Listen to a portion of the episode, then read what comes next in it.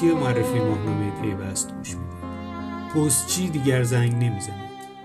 این تیتر یک ماهنامه پیوست شماره 94 مهر 1400 در حقیقت در این شماره بررسی کردیم چگونه پست تبدیل به پاشنه آشیل تجارت الکترونیکی ایران شد. تا چند سال پیش می‌گفتند توسعه نیافتن اینترنت یا بهتر بگیم کمبود ضریب نفوذ اینترنت در کشور مشکل تجارت الکترونیکیه. اما حالا که ضریب نفوذ رفته بالا از 100 درصد هم رد شده و میشه گفت بخش اعظم مردم کشور به اینترنت دسترسی دارن مسئله لوجستیک وارد کار شده. لوجستیکی که بخش عمدهش به شرکت ملی پست برمیگرده. اگر از احوال ما نیز جویا شوی ملالی نیست جز دوری شما که انشاالله آن هم به زودی زود دیدارها تازه خواهد شد. اینجا همه خوبند و سلام می‌رسند.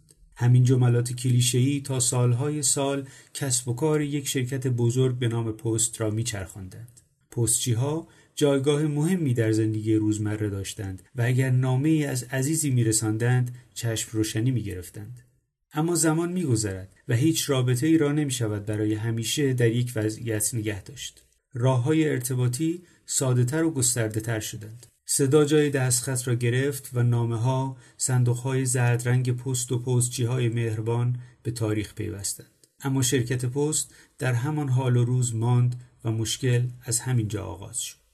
این تیکه‌ای که براتون خوندم پاراگراف اول گزارش بهناز توحیدی و اولین گزارش پرونده شماره 94 بله مسئله اینه که پست همگام با تکنولوژی روز دنیا رشد نکرده و امروز به اصلی ترین معضل تجارت الکترونیکی و خورده فروشی آنلاین در ایران تبدیل شده. پرونده همونطور که گفتم با یک گزارش درباره شرکت پست و تلاش هایی که از دهه هفتاد برای ایجاد شرکت های خصوصی در صنعت پست انجام شده شروع میشه.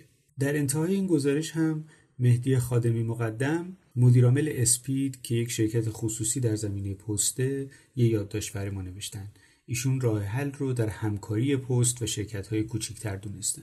در ادامه گزارش دیگه داریم که آمارهای تجارت الکترونیکی در ایران و مشکل حمل و نقل در این زمینه رو بررسی کرده. خریدار مورد نظر در انتظار است. و باز در انتهای این گزارش هم یه یادداشت داریم. امیر احمد برکتین مدیرعامل میاره یه یادداشت برای ما نوشتن درباره همکاری پست با دلیوری های مرحله آخر. که خود میاره یکی از همین شرکت هاست. و بعد یک میزه گرد داریم درباره بررسی چالش های لوجستیک و نقش پست در تجارت الکترونیکی در ایران. شرکت پست همچنان سنتی اداره می شود. توی این میزه گرد بهزاد اقبالخواه عضو هیئت مدیره پست سید مشتبا نصیری قائم مقام شرکت پست پیشگامان فرشاد وکیلزاده مدیرعامل زنبیل کاوه احسانی معاون عملیات دیجیکالا و فرانک ابوالمعصوم مدیر واحد پایش تجارت الکترونیکی مرکز توسعه تجارت الکترونیک حضور داشتند. و بعد از این میزگرد نازنین افتخار یک گزارش نوشته درباره مشکلات کسب و کارهای کوچیک با پست و کلا ارسال کالا. کسب و کارهایی که بر بستر اینستاگرام و تلگرام این روزها خیلی فعالیت می‌کنن و همینطور ممکنه که حالا سایت های خیلی کوچیکی داشته باشن و کالاشون رو بخوان به سرتاسر کشور بفرستن. و در این زمینه تعرفه ها نقش خیلی اساسی رو ایفا می‌کنه. در حالی که شرکت پست میگه ثابت موندن تعرفه ها یا رشد بسیار کمشون به نسبت تورم باعث شده که این شرکت زیانده باشه. پرونده پست اینجا تموم میشه. بیرون از این پرونده قبل از شروعش یک گفتگوی دو صفحه‌ای داریم با آقای ابراهیم محمودزاده رئیس هیئت مدیره شرکت مخابرات ایران قدیمی های مخابرات آقای محمودزاده رو می‌شناسند. سالها رئیس هیئت مدیره ایران سل بود و مدیرعامل سا ایران. آقای محمودزاده گفتند که دولت روحانی در مخابرات اشتباه استراتژیک کرد. البته به دلیل محدودیت جا این گفتگو کامل چاپ نشده. کاملش رو می‌تونید روی سایت پیوست بخونید. خب می‌رسیم به باشگاه مدیران که با یک روز یک مدیر شروع میشه. این شماره یه سرگذشتی از کمال محمدپور می‌خونیم. معاون اسبق وزارت ارتباطات و فناوری اطلاعات با تیتر ساکن خندان. بعد در قسمت شرکت کردی دوستان گروه گلدیران رو معرفی کردند. انقلابی های واقع گرا گلدیران در زمینه تولید و تأمین لوازم الکترونیکی و خدمات پس از فروش فعالیت می‌کنه و در نهایت تو بخش استارتاپ یک استارتاپ مربوط با وکالت و فناوری حقوقی. مورد بررسی قرار گرفته به اسم دادیاب.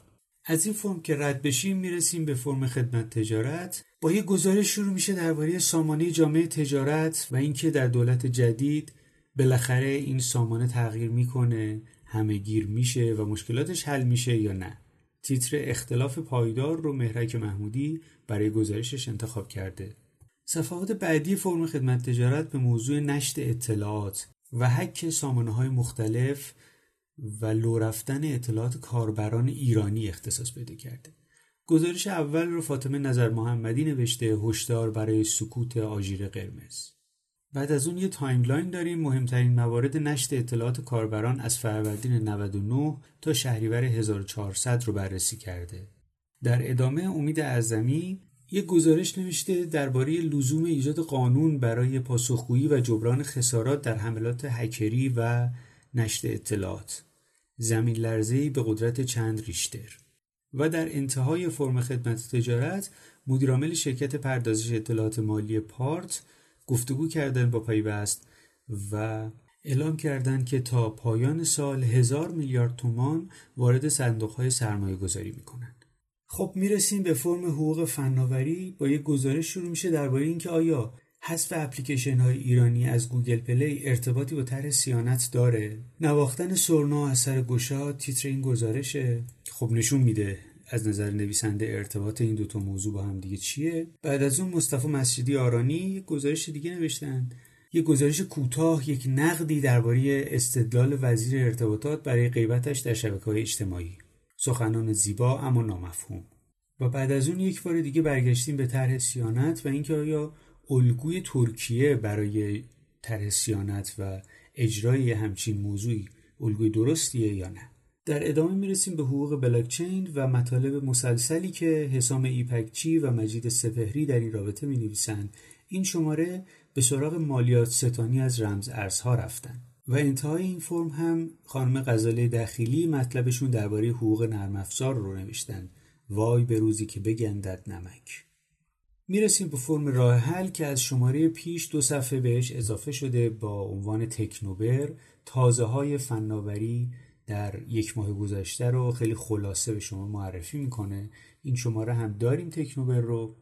و بعدش سینا گلستانه یه مطلب نوشته درباره باز کردن سر صحبت با همکارا و اینکه چه سوالاتی بکنیم که بتونیم یه گفتگوی ادامه دار داشته باشیم. در نهایت هم امید اعظمی Android box GPlus مدل GP9 رو معرفی کرده. ایرانی اما بدون محدودیت. خب می‌رسیم به پیوست جهان و موضوع بسیار جنجالی این شمارش که درباره اختلاف فناورانه چین و ایالات متحده است. جنگی برای همه جنگی برای هیچ کس. این موضوع که تنه به تنه سیاست هم می‌زنه در آمریکا در انگلیس که معمولا پیرو سیاست های آمریکاست خیلی جنجال به پا کرد. بعد در اروپا گسترش پیدا کرد و مقابله با تولیدات چینی به خصوص هواوی و دستگیری های هم رخ داد. به هر صورت موضوع روز دنیاست و رقابت بسیار سنگینی در این زمینه در جریانه و میشه گفت یک جنگ سردی در حوزه فناوری شکل گرفته بین چین و آمریکا.